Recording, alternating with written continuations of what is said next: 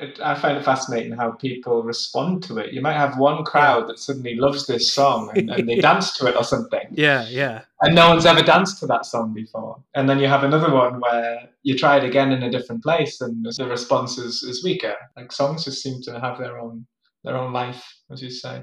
But yeah, as you say with recording, you know, sometimes there are deadlines. We need to record this by this date. So maybe that song isn't to the state that you wanted it to, to reach, like you say. So so live allows that that evolution. And I think t- taking Smashing Pumpkins as a reference, I think that's something Billy's always said. You know, I mean, on Mellon Collie, there are songs with like 72 guitar overdubs. I mean, that's not going to happen now. No, no.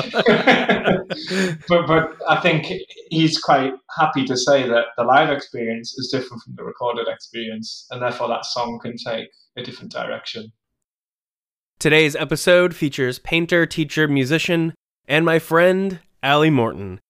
Ally Morton's main musical project is Massa Confusa, though it is worth listing off some of his other projects. Ukel, Gozer and the Gatekeeper, Not Myself, Five Pence Game, along with Clardy Cat Records, the DIY record label that he uses to release some of these projects. I first met Ally Morton through Global Garage. My co host Paul added a Massa Confusa track to one of our weekly playlists, and Ally reached out afterwards. We have been chatting ever since. One of many things he and I have in common is that we're both from Durham. Except I'm from the one in North Carolina, and he's from the one in the UK. He currently resides in San Sebastian, which is in Basque Country, in Spain. My knowledge of Basque Country, home to one of the world's oldest ethnic groups that spans from northern Spain to southern France, was essentially non existent before I met Ally. During the pandemic, I asked if he were to curate an episode of the show, and he obliged. The playlist he put together combined a mix of Basque music and music from Northeast England. It was from here my love of Basque music grew. There are some fantastic and amazing bands coming out of that region, such as Lukiak and Belako. Now, a lot of these bands sing in the very beautiful Basque language. Ally has since guested on Global Garage multiple times and messaged me various recommendations for new music, so it seemed more than fitting to ask him for his favorite opening track. Let's make a mixtape.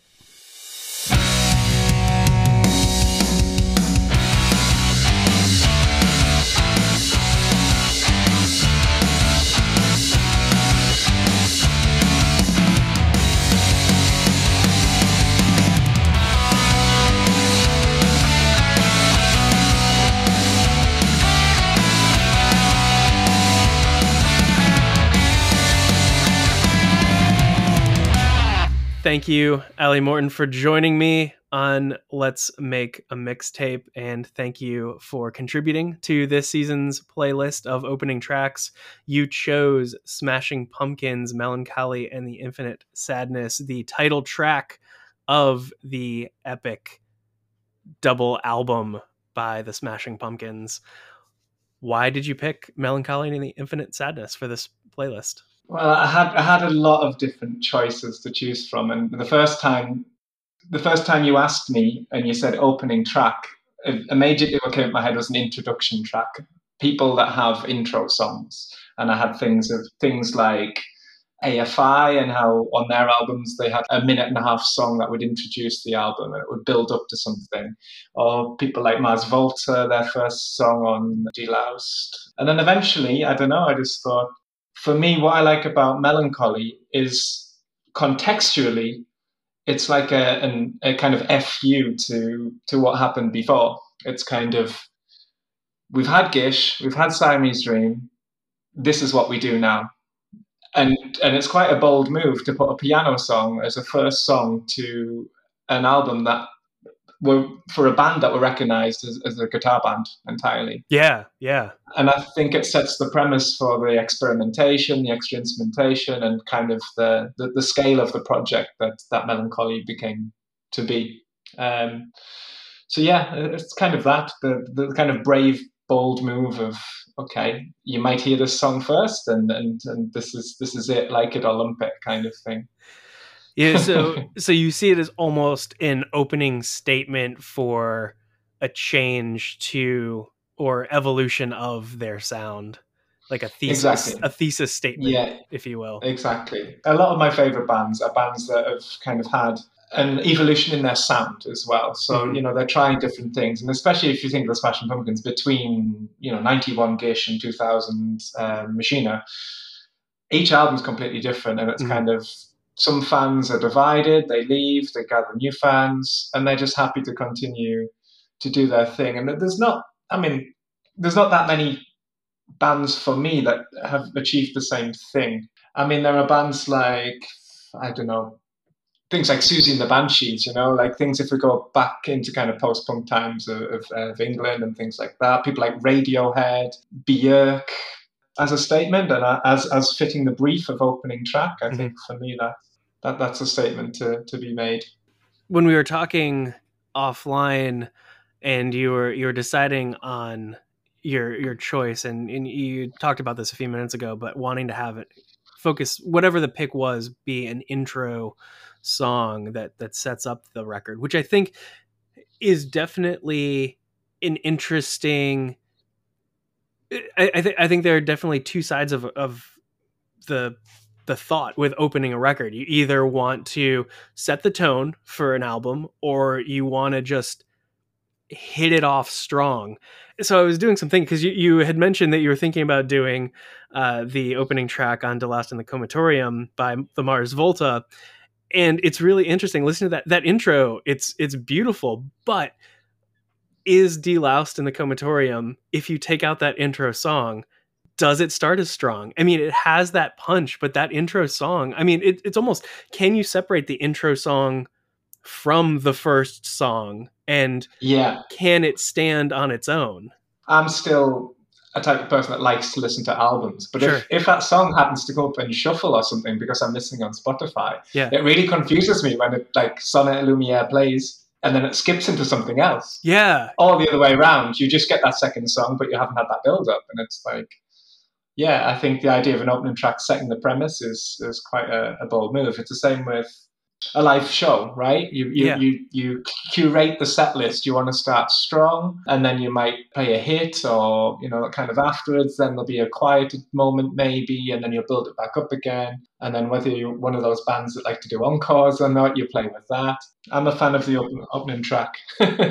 especially in the context of listening to albums. And I think one of the the benefits of Mellon Collie is you could throw that on a playlist and it would almost feel like an interlude. It builds up into tonight tonight well, but it doesn't necessarily tonight tonight can exist on its own and Mellon Collie can exist on its own too. Uh, which is which is interesting there. I was quite um, surprised to hear quite recently on, on BBC Radio 6 Music, there was a live session from, I think it was Daniel Avery. Uh, do you know the producer Daniel Avery, the DJ? I'm not familiar. He's kind of more, um, I don't know, he's quite known for like kind of instrumental, kind of electronic stuff. Mhm. Sometimes it's it's quite, um, I, I always struggle describing electronic music specifically, despite being a fan. Atmospheric, maybe? I don't know. But anyway, he was talking about how he was a big Deftones fan. Okay. I mean, I am as well. But on this mix, I think his first song on this mix, I'll double check for it and, and I'll send you it later if I find it, was playing Mellon Collie in part of this electronic set. And it was just quite strange to think, you know, it's- it's, I think it was this year, so 2023. I mean, Mellon Collie was what, 95 or something like that. To see that that's a strong point for him, and it's Mhm. not a reference that you'd think of. Yet, if I'm right, and it was the first track on his playlist, he's using it as an opening track, like you say, like a like a, like an instrumental interlude, and he's using it as, as his beginning as well, which I thought was quite quite cool. when you're constructing your set list for your your various projects what Mhm. what is kind of your thought when you open a live show Yeah, I normally start strong in terms of something that's going to make an impact. I'm not someone who plays live that often, um, mainly just due to life constraints. And as a result, I'm less active, and as a result, fewer people know me. So people might just go to kind of see what's happening. And then I think if you have like a strong start, mm-hmm. people go, oh, wow, I didn't expect that. And especially if we talk about my main project, Massa Confusa, it's just me with a laptop and a guitar and some effects pedals. And people often don't expect much from one person. sure but it's a project I've worked on for quite a long time. You know, I know how to make the samples um, come across strong in terms of sound. Mm-hmm. You know, mm-hmm. sometimes people loop things or they use samples and they, you know, they use like a looper. But even the strength in the signal that's coming out of that pedal is isn't strong enough to make a make an impact. So yeah, I've kind of found my my way with that. So at the moment and for a while, I've been beginning with one of my tracks, which is called Dark World, which is quite old now. It's from 2016, I think. And it's one that a lot of people that do know me recognize as well. So it's a good good thing to begin with, in my opinion. So you're you're just you're just going right out the gate. You're not building up necessarily. Yeah, I mean, I'm wanting to play some some newer songs. I've started working on some new stuff. So I'll probably in this new set start with something that people know. So Dark World, the strong one, then maybe play around with some of my newer ones, and then go back to some slightly more familiar ones. But yeah, I, I, I suppose in some ways I'm a bit selfish as well because I've got 10 years of material, or 11 years now, I think it is. And like I said, because I'm not that known, it doesn't really matter what I play in some respects, apart from a few, you know, few friends or few fans that are, are going to know my stuff. So I sometimes think, okay, what haven't I played in a while? Or what went down well last time? Let's try that again. Or if that went down well last time, let's try this one. Maybe this one will go down well as well. And sometimes earlier recordings, I play them and they're like, wow, I like your new song. I'm like, well, that was from the very first EP, but because it's been revamped and, and it has a different sound live, it, it's stronger in sound, basically. Do you ever consider revisiting some of your previous material and reincorporating that into a, a new recording? Or are you considering that as it's this is the live evolution of the song and that's where its life is?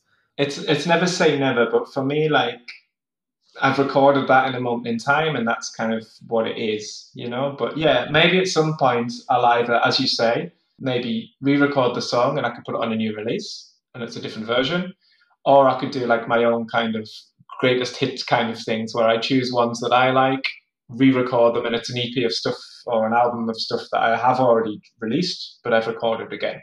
And you know, other bands have, have done that as well. I mean, I'm quite a big fan of Sick of It All, the hardcore band, and they they did the same. They did like a best of album, but everything was re-recorded, and it's quite interesting because you hear those, those kind of early stuff from like '86 or whatever. Those are kind of early seven inches, but they they've become live favorites, or they've kind of been forgotten about one or the other, and then they become much stronger.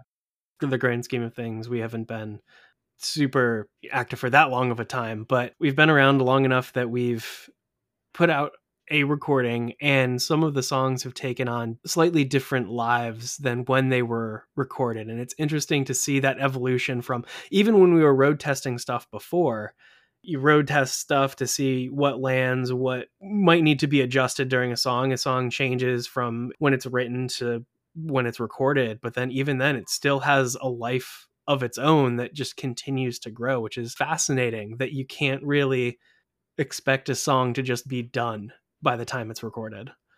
It, I find it fascinating how people respond to it. You might have one crowd yeah. that suddenly loves this song and, and they dance to it or something. Yeah, yeah. And no one's ever danced to that song before. And then you have another one where you try it again in a different place and the response is, is weaker. Like songs just seem to have their own their own life, as you say. But yeah, as you say with recording, you know, sometimes there are deadlines. We need to record this by this date. So maybe that song isn't to the state that you wanted it to, to reach, like you say. So so live allows that that evolution. And I think t- taking Smashing Pumpkins as a reference, I think that's something Billy's always said. You know, I mean, on Mellon Collie, there are songs with like 72 guitar overdubs. I mean, that's not going to happen live. no, no. but, but I think he's quite happy to say that the live experience is different from the recorded experience, and therefore that song can take a different direction. Have you seen the Pumpkins live before? Yes, but only from like 2000 on, you know, and they did the Reformation, so that'd be 2007, okay. I think it was. Yeah, so I got into Smash Pumpkins. Unfortunately, as their their that main bulk of their career that I admired so much was ending, so I got into them in 2000 um, when I was when I was 12. So you know that was a time where I mean I think I might have still had dial-up internet. Um, they they put all their albums online to stream, but it took ages for, for me to even be able to hear one song. And I remember kind of buying their CDs um, from I think it was um, it might have been called, it might have been called Virgin Records then. and they had them on offer. So it's like five pounds ninety nine, all of their albums. So when I got my pocket money or whatever, it was like, okay, let's buy a new Smashing Pumpkins album and listen back through through all those things.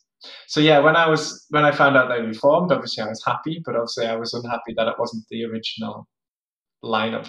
That was what Zeit- Zeitgeist and Yeah, it was like the Reformation. Yeah. yeah. Which interestingly is still an album that's not on Spotify. Weird.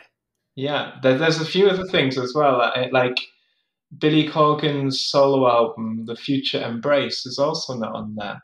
I know sometimes these are rec- record label things, but it's just bizarre that there are so many other things that are on there from their career. And, and it's like, okay, we don't like Zeitgeist for whatever reason, or the label doesn't like it, or whatever, and it's just not there. It's very strange. Yeah, but yeah, I did. Obviously, I did enjoy them when I saw them, and I was very excited. And because it was the first time they played in, in a long time live, you know, the, the set list was quite um, varied as well. I mean, I've probably got it written, I've probably got it typed up somewhere. I'm probably like, oh, this is the set list that they played. But I remember it being obviously a mix of Zeitgeist and a mix of other things um, as well, which was very good. And then I saw them again, kind of the year later, because that was Leeds Festival. So you're gonna expect you're gonna expect like a, a bit of a greatest hits as well anyway. And then I saw them maybe the year after playing in Manchester. I can't remember what the venue was, but that was cool because they opened with I always forget its name. I think it's Porcelina, the one that has a really long interlude at the beginning. I'm, I'm great at knowing music, but not at knowing names of things. and I'm sometimes the same with, uh, I'm sure it's Porcelina. And I'm, I'm sometimes the same with uh, lyrics as well. I seem to focus more on the music than the lyrics. And I can hear these songs millions of times. And I just, it's like I'm making up the lyrics in my head. And, and then I actually read it one, one time, or it pops up on my phone because Spotify now has that kind of lyric um, thing. And then I'm like, ah, that's what he's actually saying. The Smashing Pumpkins, I think, definitely has my favorite misheard lyric uh, that I that I always mishear on on Cherub Rock. I've always heard it as "Who wants this Heine?" Heine, wow. Heine, yeah, as if you know Corgan's like walking like, Yeah, "Yo, yeah. look at this butt." Yeah, yeah. I think it's "Who wants this honey?" Yeah, but the way the way the affect that he puts on his voice Yeah, i've i've always misheard it and i still mishear it to this day because i refuse to acknowledge that it's anything else There's this brilliant feature um, on BBC Radio 6 again that this one DJ does. He's called Chris Hawkins, and he does it once a week, and it's called Names in Songs. And the idea is a bit like you mishearing a lyric. It, it can't physically be that the artist is singing someone's name, but you have to hear the name of someone in your song. And it's quite funny to hear little snippets of different songs. And, people like say, oh, my grandmother Dora gets her name shouted out in one minute 11 in this song. you know, or my brother Stephen Peters gets his name and, and then, he, then he plays that clip. And everyone has to decide how close is it? Or was it, you know, obviously people hear things slightly different. that's fun But yeah, it's a good feature. Yeah, yeah. yeah. Unfortunately, I haven't found one yet that hasn't been that's related to me. It can't be a celebrity's name either. No celebrities. It has to be someone. Obviously, you could invent it, couldn't you? I know Stephen Smith or whatever, but it wouldn't be as fun that way. And and and, and when it is a grandma's name, they call it Nans in songs, which is brilliant. oh that's Yeah, that's yeah. incredible i, Yeah, I love it Yeah.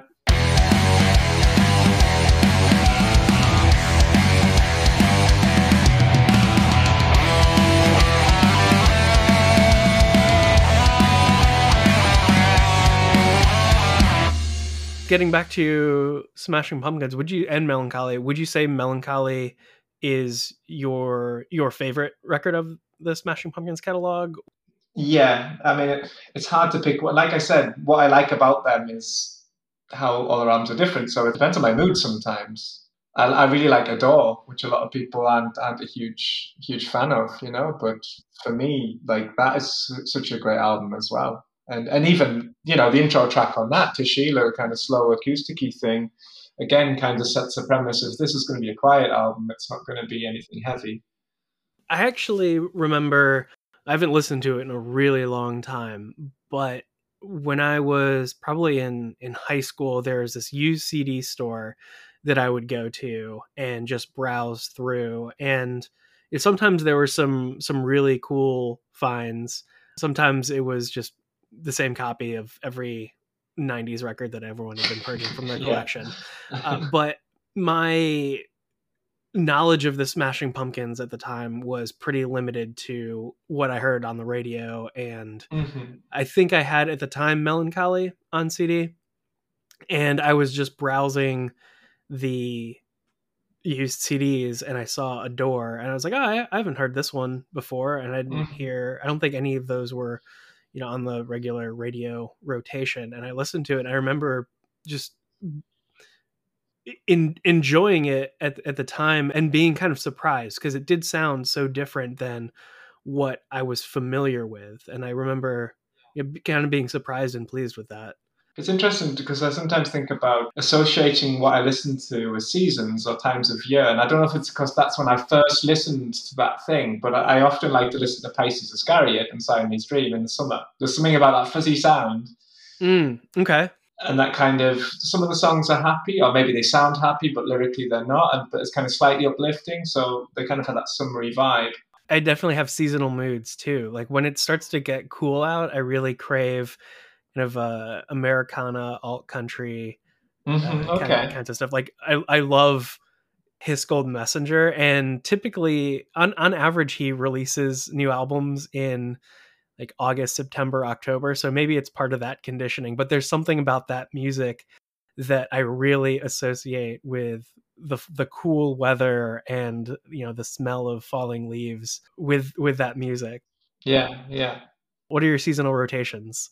for some reason in autumn i always listen to Refused the shape of punk to come i don't know why i have no idea why maybe it's like the, the heaviness of a, of a change in you know the weather's starting to get a little bit worse maybe something like that.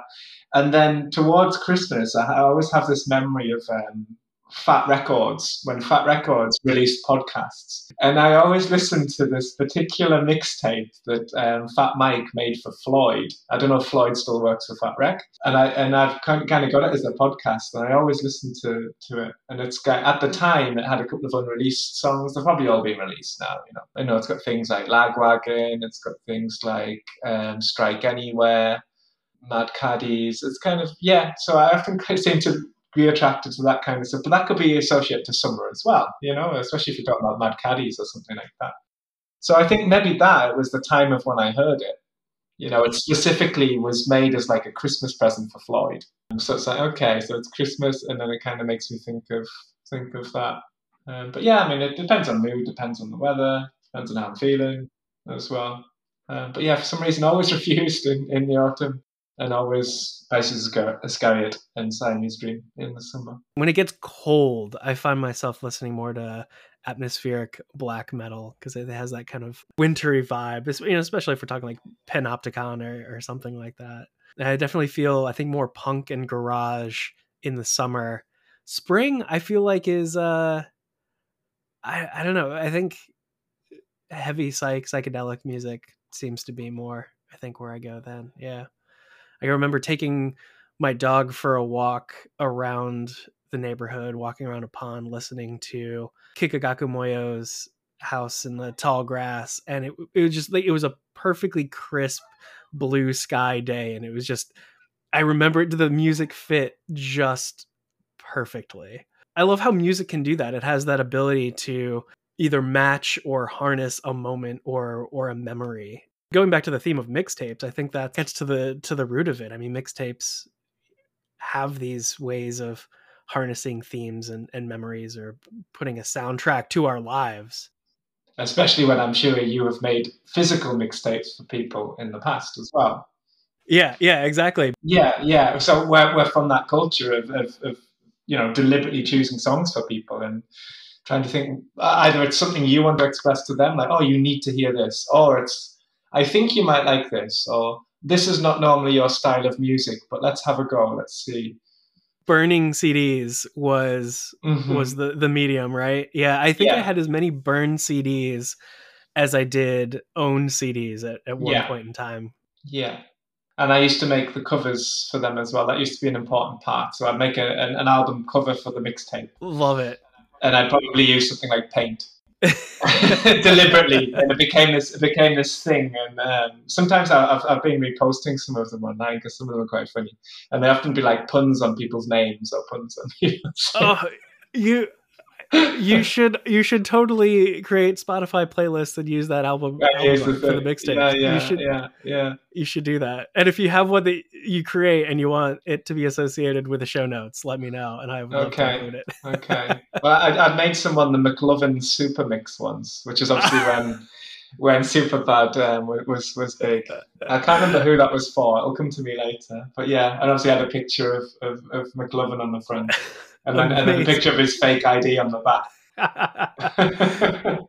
Were you the most prominent distributor of mixtapes, or did you? Uh, was it a, a fairly uh, equal relationship with your fellow mixtapers? I think I gave more mixtapes than I yeah. received, or mix CDs, whichever, if sure. you want to be specific. But yeah, yeah, yeah, yeah, yeah, and sometimes for past girlfriends as well, but friends, housemates that I lived with. Um, I probably made every in uni, I, I, shared a house with three guys, and um, each one of them definitely got a mixtape. You know, without Spotify, that was that was a great way to discover new music and new, especially new genres too. If your collection is very stuck in a few specific genres, and someone who has a different musical background puts together, you know, these are these are the top ten songs of this genre that I love. It's a really good introduction yeah. and, and a personal introduction too. Uh, yeah. Uh, to get someone's unique taste and perspective on on something. Mm-hmm. Yeah. Yeah, yeah. I agree. How much did you labor over what the introduction track would be on those CDs? Uh, no, I didn't. Well, no, no, I probably did. Yeah. Sometimes I theme them, so I might put like, if I was doing like a a mixed CD or tape that was going to be varied with genre, I might put two electronic ones at the beginning then two punk ones together, then two ska ones together. And sometimes I would organize it like that. And I suppose in general, when I do those type of things, I tend to put the electronic stuff towards the end or the slow stuff towards the end, and I tend to put the heavier stuff towards the beginning, the rockier stuff or whatever. Yeah, and then kind of maybe scary stuff in the middle before it drops into something sad and indie or something towards the end. Yeah, you want to be able to kind of control the flow of the mood. Yeah. Yeah, yeah. Hook them and then give them something weird and then let them leave with a little bit of pensiveness. I'll sometimes put something silly on the end deliberately from like a, a I don't know a film or like I don't know I think remember Scatman Scatman I can't remember his name but there was a song called Scatman and it was a really daft song and I remember putting that on the end of someone's mixtape once. You'll have to check out Scatman Scatman John is his name and the song's called Scatman brackets ski babop uh, I love it. That's, yeah, yeah. That's fantastic. Ally, is there anything that you want to mention, talk about, anything regarding Mellon Collie or any of your your personal endeavors before we uh, sign off? We, we, my personal endeavors. There are too many to to talk about. I mean, yeah, I have lots of projects in various states. Massa Confusa still remains being the, the most prominent or the most consistent because it's just me. But I've started working a lot more. I think you played one of my songs on Global Garage um, once um, by Ukel. It was one yeah, of my yeah, instrumental yeah. things. So when I started doing ukel, it was just to have a break from the guitar, and it was just kind of therapeutic. It was like just oh, let's play with some synthesizers. Um, and now I've I've recorded an EP, and I'm working on doing that live as well, which is something I never thought I would do because Massa Confusa is less. There has to be a lot of pre-programming for Massa Confusa because as soon as I'm playing the guitar and singing, there's not a lot I can do. I've only got two hands. I don't know have my feet, yeah, but there's quite a lot of pre. I mean, that would make for a good live show. so so yeah, I've had to pre-program quite stuff. Whereas Ukel, because it's all instrumental and you know that, that doesn't have to rely on a chorus or a verse, it can be more fluid. The song that could be on the EP could be different from how it's going to be live, and it does involve actually looping. So I'm keeping the setup quite simple, but at the moment I'm just using um, I'm using Arturia synths, so digital synths, Pigments and Analog Lab. I got the new Arturia Mark III synth um, which is like a controller for it. And then I'm using two launch pads with, that work with Ableton Live, and I've got one that I'm using for like a drum rack, so pre-programming drums, uh, sorry, playing live drums on some of them, and then sequencing with the other other launch pad. And then I've got the uh, a mixer that can kind of decide which stem on Ableton Live you want to use, like your record arm. You know, do I want to use channel one? Do I want to use channel two? So yeah, they're the most prominent things, but there are stuff kind of secret in terms of it's going to be a while before they surface. Since the pandemic, the guitarist in Not Myself and also in my duo, Goza and the Gatekeeper has had a baby. So life has to, you know, do its thing. But yeah, with Goza specifically, we recorded an album and it's getting mixed by a guy called Dan Nola, who at the moment has a band called Shining Tongues, and they're based in London. Uh, you should check them out. I think you'll like them. He's been involved in various things before. He had something called the Infinite Three, which we, we may have spoken about on, on previous global um, garage stuff. Um, and before that, he had a band called Leisure Hive, which interestingly had a drum machine in their first incarnation, and which I didn't know about. But I ended up meeting him, and we played together um, as Infinite as Infinite Three. And he mentioned his Leisure Hive stuff, and obviously saw me with a drum machine. So, oh yeah, that's yeah. awesome. Yeah, and I still do Five Pence Game collaborations too. So I've got another one in the works. So it's kind of all these things just kind of slowly going forward, but not many people know about them. You know, but it will come to come to the surface at some point. I will. I will continue keeping keeping ears ears and eyes. Thank you very much. And, uh, yeah, and ready.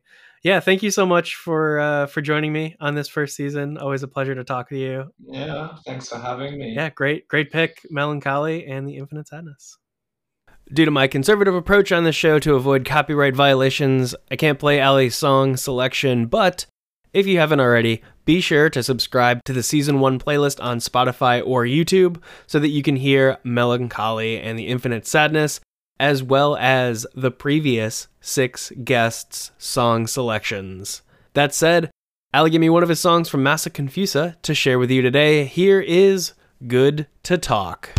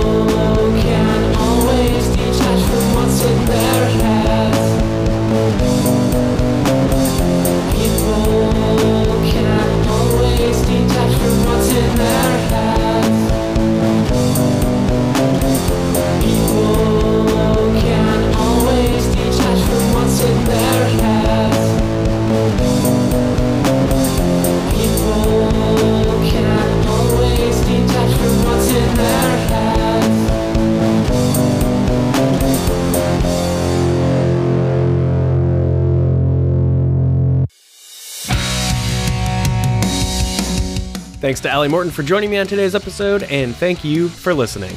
Be sure to subscribe and rate the podcast if you like what you hear. Show notes and transcript can be found at letsmixtape.com. Follow the pod on at Let's Mixtape. The show's theme music was composed by Scotty Sandwich. Next week, my guest is comedian Eric Navarro from The Hard Times and punk rock Seinfeld.